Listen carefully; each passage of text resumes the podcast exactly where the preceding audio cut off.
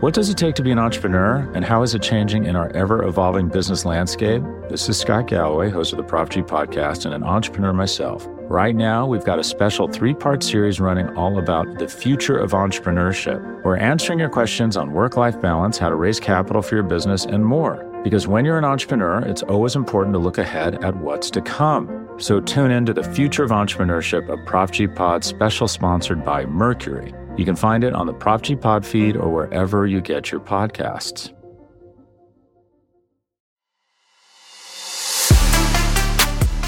Hello, everyone, and welcome back for another episode of the QB Factory reboot. That is uh, brought to you by SB Nation and Bleeding Green Nation. I am your host, Raichele Privette, and I am joined by my awesome, fantastic QB expert co-host, Mark Schofield. So, first off, Mark, I know you're on vacation. Hopefully, you're able to, you know, enjoy yourself and relax a little bit. But how are you doing? Have you been getting to relax? Um, vacationing with kids, it's just like going to be annoyed and frustrated in a different place. It's not always a relaxing event, um, but I do have a lovely painting of a water scene behind me, which is which is fantastic. I tried to set it up so I'd have like the ocean and stuff behind me, but it made me look like a ghoul. The lighting was just awful. Oh. And look, I'm not working with a lot here anyway, so when I make it look worse, like that, nobody wants to see that. But I'm good. We have football to talk about, Raichele, which is awesome. How how are you doing? How are you doing? I'm good. I'm feeling refreshed. You know, good. that we have something to talk about this week. So we do. hopefully, you know, we can learn, the listeners can learn, and we can, you know, just dive right into it. So we can't, but we, we got to start. I got a I got a movie quote no. for today, go which first. I'm very excited about. I'm going to go here. I'm going to go with Major League, that that okay. baseball movie, um, sort of a you know a, a bit of a, a, sports classic. And there there's a scene when the Indians start sort of winning some games, and Lou Brown, the manager, turns to his bench coach and he says, "Starting to come together, Pepper. Starting to come together." And that's kind of Raichele how I felt watching Jalen Hurts. I'm just going to say that. So that that's my quote for today. Do you get something teed up for us? I like that. I like that one a lot. I do have something teed up today. And I chose song lyrics, of course. Um, I chose lyrics from J. Cole's um, song "Punching the Clock," and uh, he uses a soundbite from Damian Lillard's uh, post-game interview from the bubble. Oh, right, yeah. So I chose something from that, and it says, in the summer, I think when you truly prepare yourself and with training and conditioning and things like that, when you treat, when you cheat yourself, you fall in those moments. You know, you crash. And when you really put the time in and whether people see it or whether people know it or not, you know, it always comes to light. I chose these specific lyrics because of Quez Watkins. Oh, yeah. You know, he was a you know standout in the preseason game last Thursday against the Steelers. We all know that he had the really nice uh, short screen pass from Joe Flacco, ran the 79 yard touchdown, and he was the shining star of the night. But during the press conference, both Jalen Hurts and Quez Watkins touched on the fact that this is nothing new. Like right. Quez Watkins has been, you know, grinding all off season. He's been putting in the work during training camp and his hard work, his him being able to punch the clock is literally just being able to come to light. And um, I think that that fit very nicely with what the song is saying. That's a perfect. That's a perfect selection, Raichele. I love it. And actually, let me, let me start there with asking you this: Was Quez like your sort of highlight from Thursday night? It was my like. All the stuff we talk about with Hurts and all that stuff was was Quez it? Quez was the highlight. I yeah. think that was a very explosive play. So seeing, and it came from Joe Flacco, so that was kind of cool too. But I thought that right. that was my highlight of the night. Like he put them wheels on, he was moving. That was it. That was the best play of my night. Yeah, I mean, I think that's absolutely right. I, I, think what's really sort of impressive about that play is the ability to create an explosive play in the passing game yeah. with a throw that barely gets to the line of scrimmage. Like when you have that ability as an offense, regardless of who the quarterback is, that's a that's a dangerous thing to have if you're a defense. That's an incredible thing to have if you're an offense. And the way that Watkins just erased angles, yes. and, and, when you watch that run, the way he sort of like sizes up that first defender that's got a shot at him and yes. just sets him up with his eyes before continuing to the outside. Just an incredible play. Yeah, I mean, I was so blown away by that. Me too. I haven't been hearing too much credit being give, given to um, Dick Rod. He had like yeah. a nice block. Um, and it was someone else who was in on that play as well. But I want to shout out them as well because I mean, it wouldn't have happened if it wasn't for them blocking. Like, yeah, I mean, the left tackle Toth. I'm watching the play right now. He actually does a really good job too, getting to the outside, and, and that's one of the things that you need on these short throws, if you're going to have these design screens, you've got to get people out in front to sort of pave the road, be the convoy, all that stuff. So Toth, you know, D Rod, you know, they needed that for that play. Certainly Watkins and his speed, mm-hmm. you know, certainly helped set the table with that. But yeah, getting guys to sort of pave the road was huge. For sure. For sure. And we're going to get into some exciting football talk this week. You know, we're, we kind of are going to uh, recap a little bit of last week's game, but we're also going to compare uh, some cover one man versus cover two man, something that you sent me to look at. So yep. that's going to be exciting. And we're also going to preview this week's uh, week two preseason game against the Patriots. So, I mean, I think we should maybe, you know, jump right into the cover one uh, man versus cover two man. So yeah, and I, I sent you these two plays. We talked about a little bit because it's kind of you know we've spent so much time these first two shows talking about Jalen Hurts and that decision making, right? The time and getting the ball out. That's what we wanted to see, and of course the play that sort of got everybody excited from Hurts and his limited action last Thursday night was that deep completion, the deep out route to Dallas Goedert, mm-hmm. and when I watched that play, I thought there has to have been an example of this from last year. So we're talking about the play from Thursday night. What's interesting about it is they send Goedert in motion before the snap from left to right, and you see a defender trail them. So if you're a quarterback, Raichele, you know that's man coverage, right? You, you see the guy go in motion, you see a defender follow him. So Hurts knows before the snap that it's man coverage. Mm-hmm. But you've got to still make the read, make the throw, get it out on time in rhythm. So this is sort of a flood or a sail concept. Outright outside receiver goes deep. Goedert runs that deep out, and then you get the running back release into the flat. So it's sort of a three level read, right? You've got the deep route, the intermediate out route, the deep vertical, the intermediate out route, which is your middle read, and then the running back in the flat. Yes. But what stands out about this play for me, Raichele, is this. Hurts is so precise on time and in rhythm with his throw because he takes the shotgun snap, hits his depth final step of his drop, and the ball is already coming out. He's making the decision to throw when Goedert has yet to even get close to make his break, right? Yes. Like Goedert is still so Hurts is like in the pocket. Goedert is at like the 40 yard line when Hurts starts his throw in motion. Mm-hmm. Then takes two more steps and cuts his break at like the 45. So he goes five more yards downfield after Hurts has already made the decision to throw this football. That to me is like absolute pristine time. It's all the stuff that you and I have talked about these past two shows, getting the ball out on time and rhythm and all that stuff. And it's also a great example you can see in this play, and we could tweet them out for the gentle listeners so they can get an idea of what we're talking about.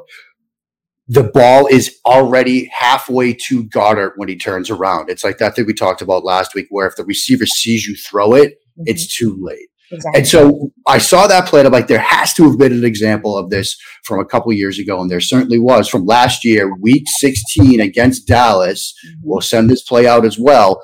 It's two man, so you get the pre-snap movement. It's the same, but now you've got two high safeties. Mm-hmm. So it's you know it's the one man is you've got one deep safety in the middle of the field, and everybody else playing man coverage. Cover two man two deep safeties, everybody else playing man coverage. But it's the same route concept the vertical, the out, and the flat.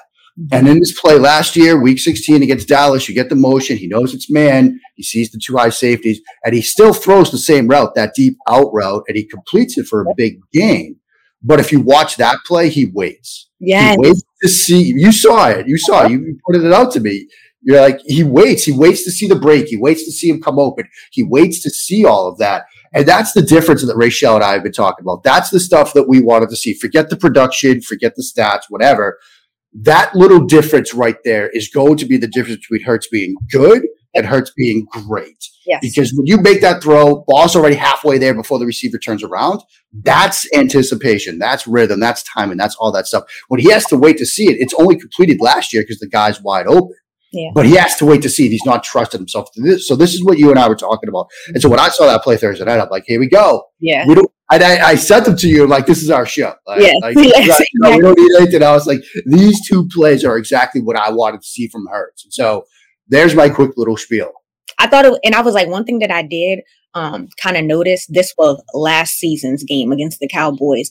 I was like, the ability to be able to um, read the defense. Of course, against the Steelers um, this season, this preseason game, uh, you could tell that his adjustments were a little bit quicker and like you said they were more decisive.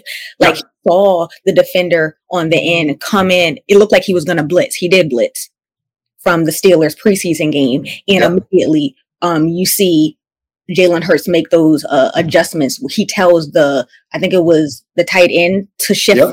and then you see uh the running back shift over. So i was yep. like you can tell like he was paying attention he was aware of what was going on and he was a lot quicker like with the release like you just mentioned compared to when you watch uh the play with the cowboy against the cowboys last season but one thing i did see with the cowboys is it low-key looked like the deep defenders were disguised in a cover three at first, in my opinion, when I was watching it. Yeah. You see, I think that's number 29. I think it's Goodwin. I'm pretty sure that's who yeah. it is he presses in but immediate at first I thought it was a cover three. So being able to, you know, as Jalen Hurts decipher like when the defense is trying to disguise themselves as something that they're not. Like you can kind of tell, like he's made a lot of uh, progress and a lot of growth from last season to this season. He was a lot slower getting the ball out last season against the Cowboys. So I was looking at the timing as well with his quick release.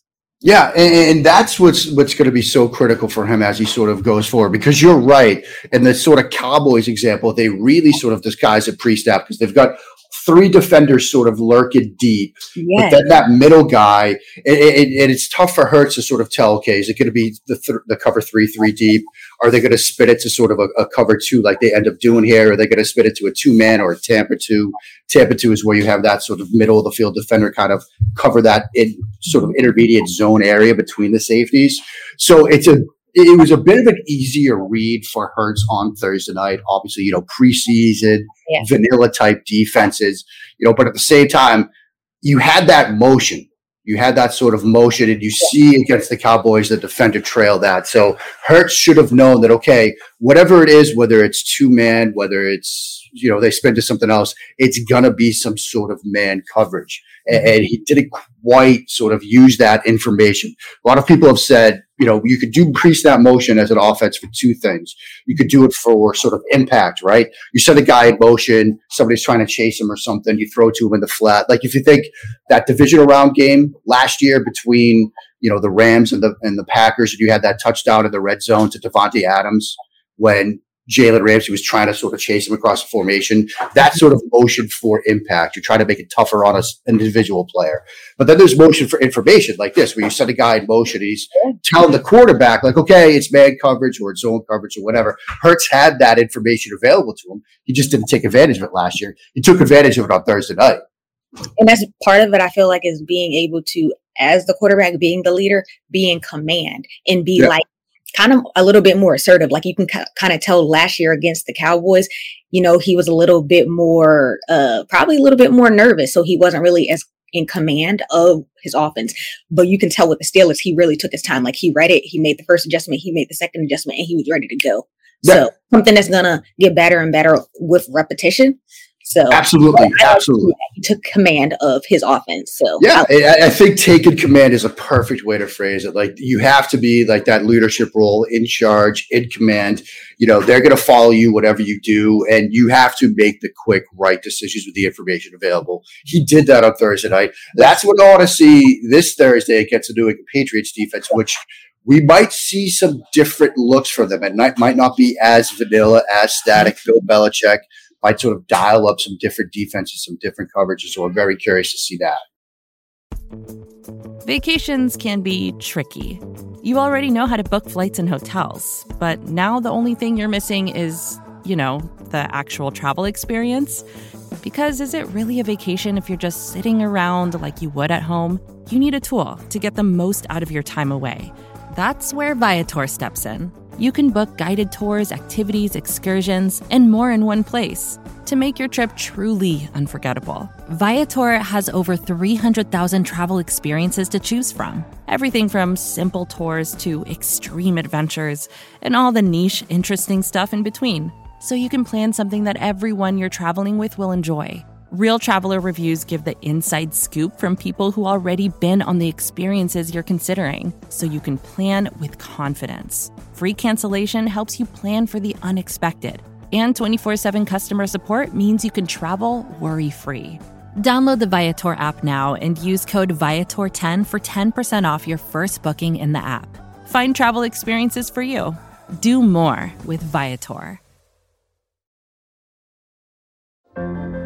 What does it take to be an entrepreneur, and how is it changing in our ever evolving business landscape? This is Scott Galloway, host of the Prop G podcast, and an entrepreneur myself. Right now, we've got a special three part series running all about the future of entrepreneurship. We're answering your questions on work life balance, how to raise capital for your business, and more. Because when you're an entrepreneur, it's always important to look ahead at what's to come. So tune in to the future of entrepreneurship, a Prop G Pod special sponsored by Mercury. You can find it on the Prop G Pod feed or wherever you get your podcasts. And I did want to touch on something that I also saw as well, which was like the talk of the town with the what could have been um, completion to Quez Watkins. Do you remember that play from Yeah. the first preseason game? And last week you touched on the fact that Jalen Hurts has to throw the ball in front of the receiver. He did, but it was very much so overthrown to Quez Watkins in this play. And um, it was thrown a little bit too far in the inside. So I wanted Yep. to kind of touch on that play a little bit too, because you had you hit on that in our last episode. Yeah, in, in these sort of vertical throws, it's it's so hard. Like you, you know, you've got the cover one coverage, you've got the man coverage on Quez on the outside, and you're backed up in your own end zone. And this is something I think it's important to remember, sort of giving it that context, right? Because it's not like it's a throw from your, your the 50 yard line or something. He's going to make this throw from his own end zone, and they bring pressure on this. Yeah. Pittsburgh, they bring both linebackers, and he knows he's got to get rid of this quickly. And so you know, he misses on the throw. He absolutely misses on the throw, right? And like you said, it's so right. It's not just overthrow, but he left it inside. Like Mhm. it, the leaving it inside is the thing I have more of a problem with. Like if he were to just simply overthrow this, it's like, okay, fine. Like uh it's a tough throw. You got to get it off quickly. You don't want to get a sack. You don't want to get a sack for a safety, but you can't leave that throw inside. You know, because most corners going to at least have that guy walled off to the inside and have inside leverage. You want to put this outside over his shoulder and he kind of missed it to the inside. And so, you know, it, it, it's a shame he missed it. I mean, if if Quez went for the screen pass later in the game for the touchdown, but also had like a 96 yard touchdown catch as well. 2 Mhm. catches for what, 169 or Yeah. something like that crazy. Yeah. Like people would have been buying the jerseys, like they would have been sold out by now. So it would have been great if he hit that. But I think that's also something to remember. He still took the chance, right? Like, and I- I, I think that's should that should be commended because he had two sort of curl routes to the other side, and he had a sit route from the tight end over the middle that was actually wide open. Mm-hmm. And so, it, had he just checked it down or made one of the easier throws, maybe that was the, the right decision. And I'm very curious your thoughts on the tight end because the tight end's wide open in the middle of the field. And I'm mm-hmm. very curious. I'd love to ask the coaches like Nick Sirianni, okay, how did you grade this play? Are you happy he took the risky throw because he had the man matchup you want, or would you rather see him just check it down to the tight end? I like the fact that he took the risk because I Yeah. feel we saw him lean on the tight ends a lot. And that's something that's important, especially for you're going to see that a good amount with a young uh quarterback. So he Yeah. we saw him lean on Ertz. We saw him uh lean on Goedert. But being able to throw and everybody's talking about his accuracy and is he going to be able to throw the ball? I want to see him make those decisions in preseason so we can see that he's getting those reps. Like we said, we're going to need him to become a little bit more accurate, but I feel like that's going to take more repetition with Quez Watkins. So I would give it, I mean, it wasn't a, like a A plus. I would give him more Right. maybe like a B plus because he tried it and it takes sometimes taking risks. How else are you going to learn unless you're Right. taking those risks? And Yeah, yeah, I'm with you on it. I think that's a great way to put it. It's kind of like we talked about last week. Like we talked a little bit about the Zach Wilson answer, where it's like, this is training camp, this is preseason. I want to see what I can and cannot do. Yeah. Like he took that throw. Now he knows, okay, well, if I'm going to make that throw again, this is where I'm going to put it. But maybe if I see this, you know, week one, I hit the wide open tight end and we just move the chains and go on. Like it's okay to be aggressive now and see what you can and can't do. Uh, I, I think you're exactly right, Raichele. what did you think about Dwayne Haskins' performance? it, it's funny. There was that throw that he missed, and then people were kind of like losing their mind over it. I thought Haskins was pretty good. I mean, I came away like pretty impressed with what he did, with how he played. And I know we both talked about how this is a good opportunity for him, and we'd like to see him win that backup job. If this was week one, I think he's their backup quarterback. And I, am completely on board with it. Um, I, I think he showed a good, like we used, you used that phrase, command. I think he showed command of their offense, command of what they wanted to do. Yeah, he missed on a throw, and a lot of people were saying, "Oh, he's got that guy wide open." Yeah. This is a good little reminder. Emory Hunt, who I love, he's brilliant. He pointed out that both Mike Tomlin and Dwayne Haskins were telling that receiver that he needed to keep going upfield. If you're ever wondering, like, did somebody screw up? Watch the sideline after a play because you will often get your answer that way. And with both quarterback and coach said, hey, man, you need to keep that vertical. Haskins, I think, expected that receiver to keep going vertical. That's why he sort of led him upfield. The guy sat down. And that's one of those scramble drill kind of rules. And teams have that, right? If you see the quarterback move one way or the other, guys go deep, guys that are short go deep, guys that are deep come close. Guys that are away, they like try to get in the quarterback's field of vision. And that was a guy that should have kept going deep. And that's what Haskins was expected. So I was impressed with him, and I I think you were too, right? I was. I was very impressed by him, especially we already talked about this last week, just based off of him coming from last season.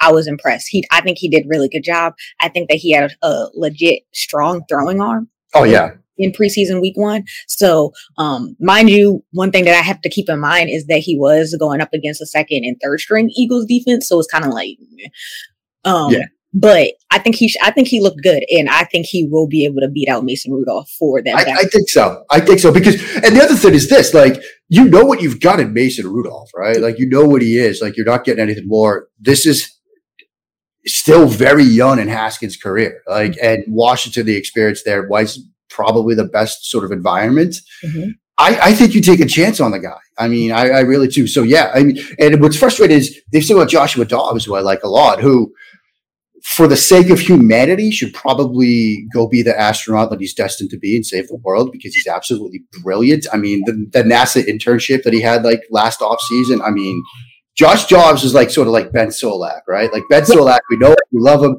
he's brilliant, yeah. but like Ben, go save the world, okay?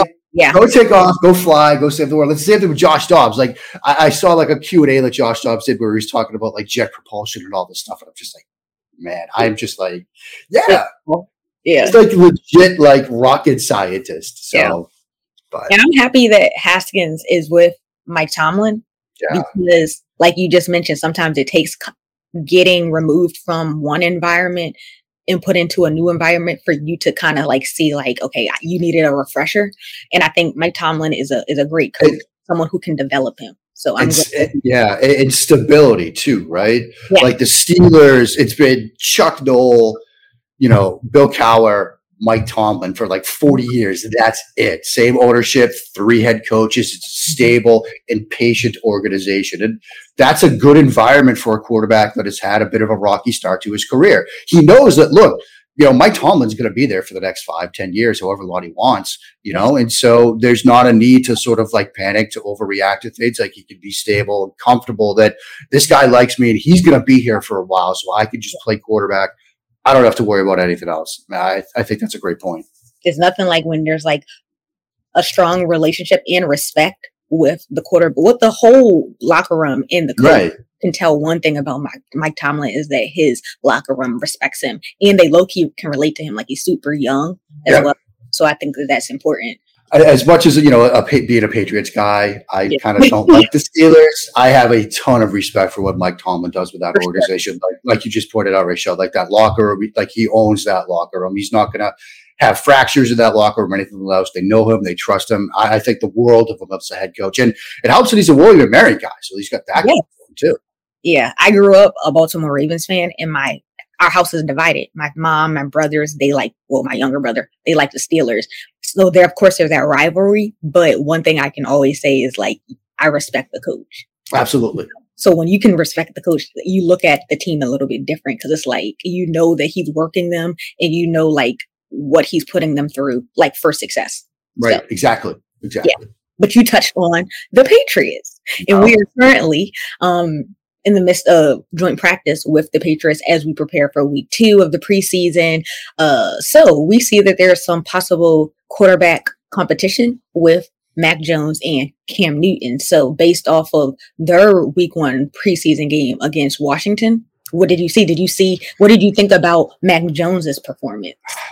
He looked good. I mean, I you know, I, I still believe it, it's interesting, Raichele. Patriots fans are really divided into two distinct camps. There's the pro Mac camp. Mm-hmm. There's the pro, you know, Cam Newton camp. Yeah. Um, the pro Mac camp, I think, grew a little bit over the weekend because he he was he was impressive to me.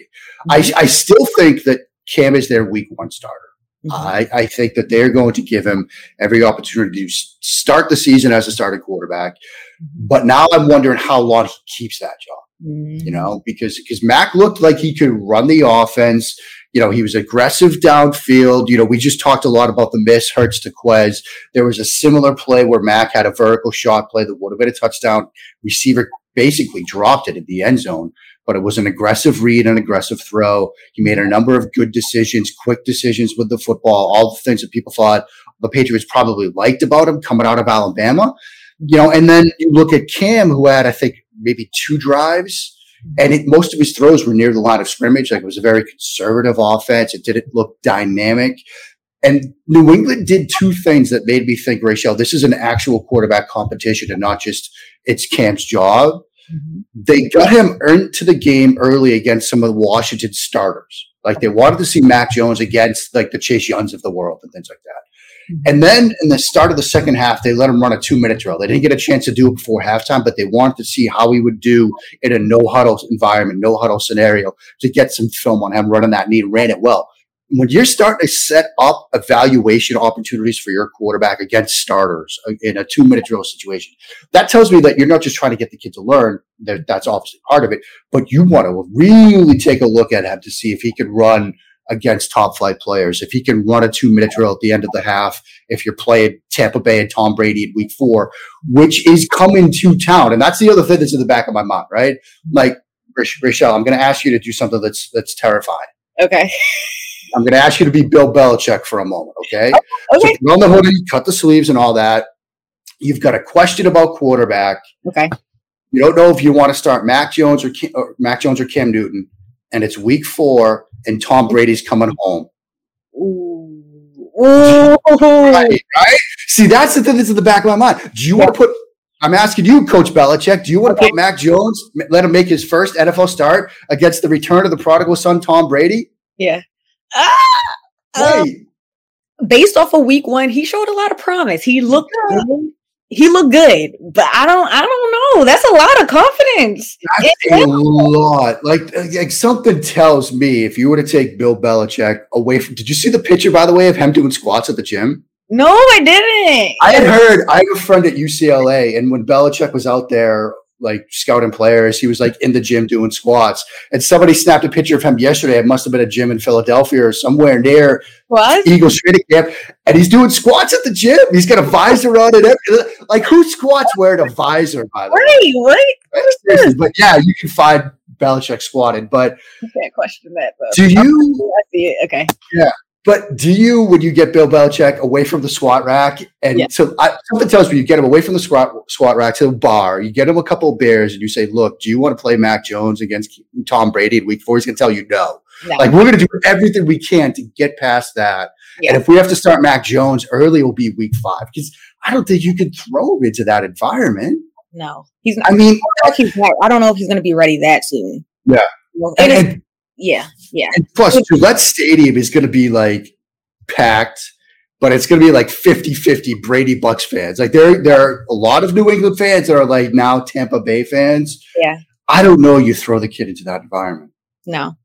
And I feel like, um, I heard a little bit of Jimmy and BLG talking about Cam and how you know, he's done a lot in the past, but like you just mentioned, they don't know how much longer he's going to be able to last. So it's kind of like, all right, you know, start him, right? See what he can do. But if he's not showing you any progress, then that's when you weed him out. Yeah. If, you know, replace him with Mac Jones. So maybe give him the chance up front because he might be on his way downhill. Yeah. And, and it, it saddens me in a way because I've loved watching Cam Newton like since his days at Auburn. Like he, he when he was at Auburn, he was like must watch. Like stop what you're doing. Like th- this guy's something special. Like he's different. Yeah. Um, and it, it, would be great to see him sort of recapture that. And he said, "Look, he's healthy for the first time since like 2016." Like, and, and I'm hopeful that you know they're going to you know, be patient with him, like not expose him to hits, not run him a ton here in the preseason, and then sort of unleash him in week one. And he looks great. He takes the job and he starts all 17 games. And we worry about Mac next summer. Um, but I'm just not sure, Raichele. Like, we see Mac a lot. good. We didn't see too much of Cam in the week one game. Right. So we want to see more of him and, you know, what he can do. Um, but I, I don't know. Based off of what I've just been hearing, I, am not too like confident that he's going to carry out throughout the entire season. He might, he just might get replaced. Yeah, he might. And look, like I said, there's a pro Mac Jones camp in New England that is growing by the day. And I honestly, Boston media is is a whole nother thing. Yeah. But Boston media seems to be all in on Mac Jones too. Like it, it, does, you do get the sense that it's just a matter of time. Now, whether it's 2022 whether it's week five, whether it's week one. Yeah. That remains to be seen. Um, I, I'm st- I, I, would still kind of put myself into the pro Mac. I mean, the pro Cam Cam. Um, I, I, just look. I, I, think he's such a tremendous talented quarterback, and all the things you can do with him. Um, but I do think that that window is closing. Yeah. Okay. So I want to try something, and I think we can do this like each week. Grades. So yeah. the grade. Uh, we'll do the Patriots first. So if you had to grade based off of week one, uh, Cam Newton and Mac Jones, what would you grade each of them? I mean, I, I, think Cam's almost like an incomplete. Like he, he didn't play that ton. Um, if I would have be forced to put a grade on him, it's like a B minus. Like okay. he did the things that he was asked. Mac, I think, was a B plus. Okay. Um, you know, he he was impressive to me. And again, like you said, look, it was against twos, it was against threes, but they did get him a series against the ones where he looked okay, he looked confident. Um, the the question for me is when things get more complex, like more different rotations. If he sees him this week, blitzes and things like that. So those are my grades. What about yours? Um, I think that's fair that you said Cam Newton it was incomplete because, like you yeah. said, we didn't we didn't really get to see too much of him. Um, Mac Jones, I'm gonna go with a B. I'm gonna go with a B average. Like, yeah, I think he showed a promising start. I think there's definitely a bright future ahead for him. So, um, but continue get the reps in, continue, and especially like once we actually see him against some like first string. Yeah. And when the season actually starts, it's still preseason. So I'm gonna give him a B average. Uh, Cam Newton, uh, I'll give him a B. I'll give him a B plus. Sure. There okay. you go. I like it with the Eagles, we didn't really touch too much on Nick Mullens, but he didn't look too good. So. No, no, he didn't.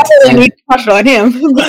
what would you uh, grade each of them? Each of I mean, I, I, would give Hurts an A minus. Um, I, I, know he missed that throw, but I like the decisiveness. I know he didn't play a ton. I mean, Flacco's a, a B. I mean, you know, he had the Quez touchdown, but like, look, I, I could have made that throw. I mean, yeah. you know, I am a, I was an awful quarterback, as I've said, but I think I could have made that throw. Uh, but look, Joe Flacco is, we're seeing it now in Dallas and other teams. Like, you don't have a backup quarterback. There's concern about Prescott. You need somebody that can step in, run the offense. And the thing about a veteran backup is you don't need Flacco to have a ton of practice time, right? Like, he, he knows what he has to do. So, I mean, I, I think he's an important piece to have. Mullens, hmm is F minus possible? I mean, like, and I I was somebody, Raichele, that like said like a while ago, like he was better than Garoppolo. Like I was a member of like the Nick oh. Mullens trade. So a lot of time listeners to the QB Factory know that I am very open and honest about my misses, and I wildly missed on Nick Mullens. My goodness.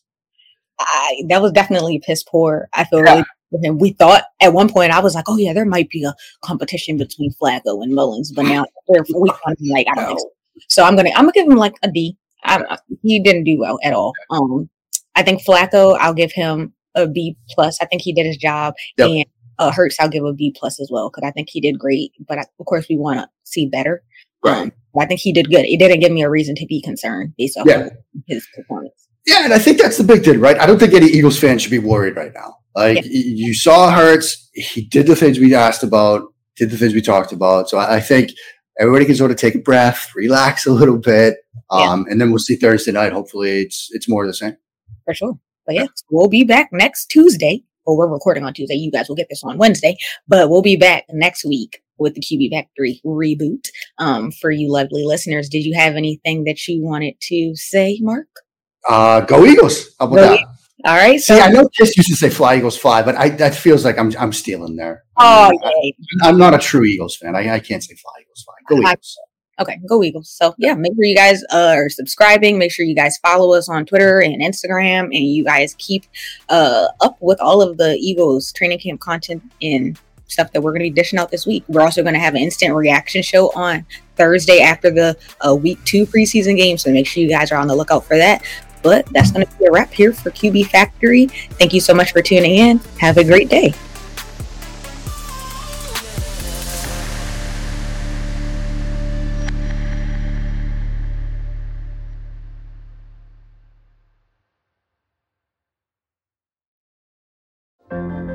What does it take to be an entrepreneur, and how is it changing in our ever evolving business landscape? This is Scott Galloway, host of the Prop G podcast, and an entrepreneur myself. Right now, we've got a special three part series running all about the future of entrepreneurship. We're answering your questions on work life balance, how to raise capital for your business, and more. Because when you're an entrepreneur, it's always important to look ahead at what's to come. So tune in to the Future of Entrepreneurship, a Prop G Pod special sponsored by Mercury. You can find it on the Prop G Pod feed or wherever you get your podcasts.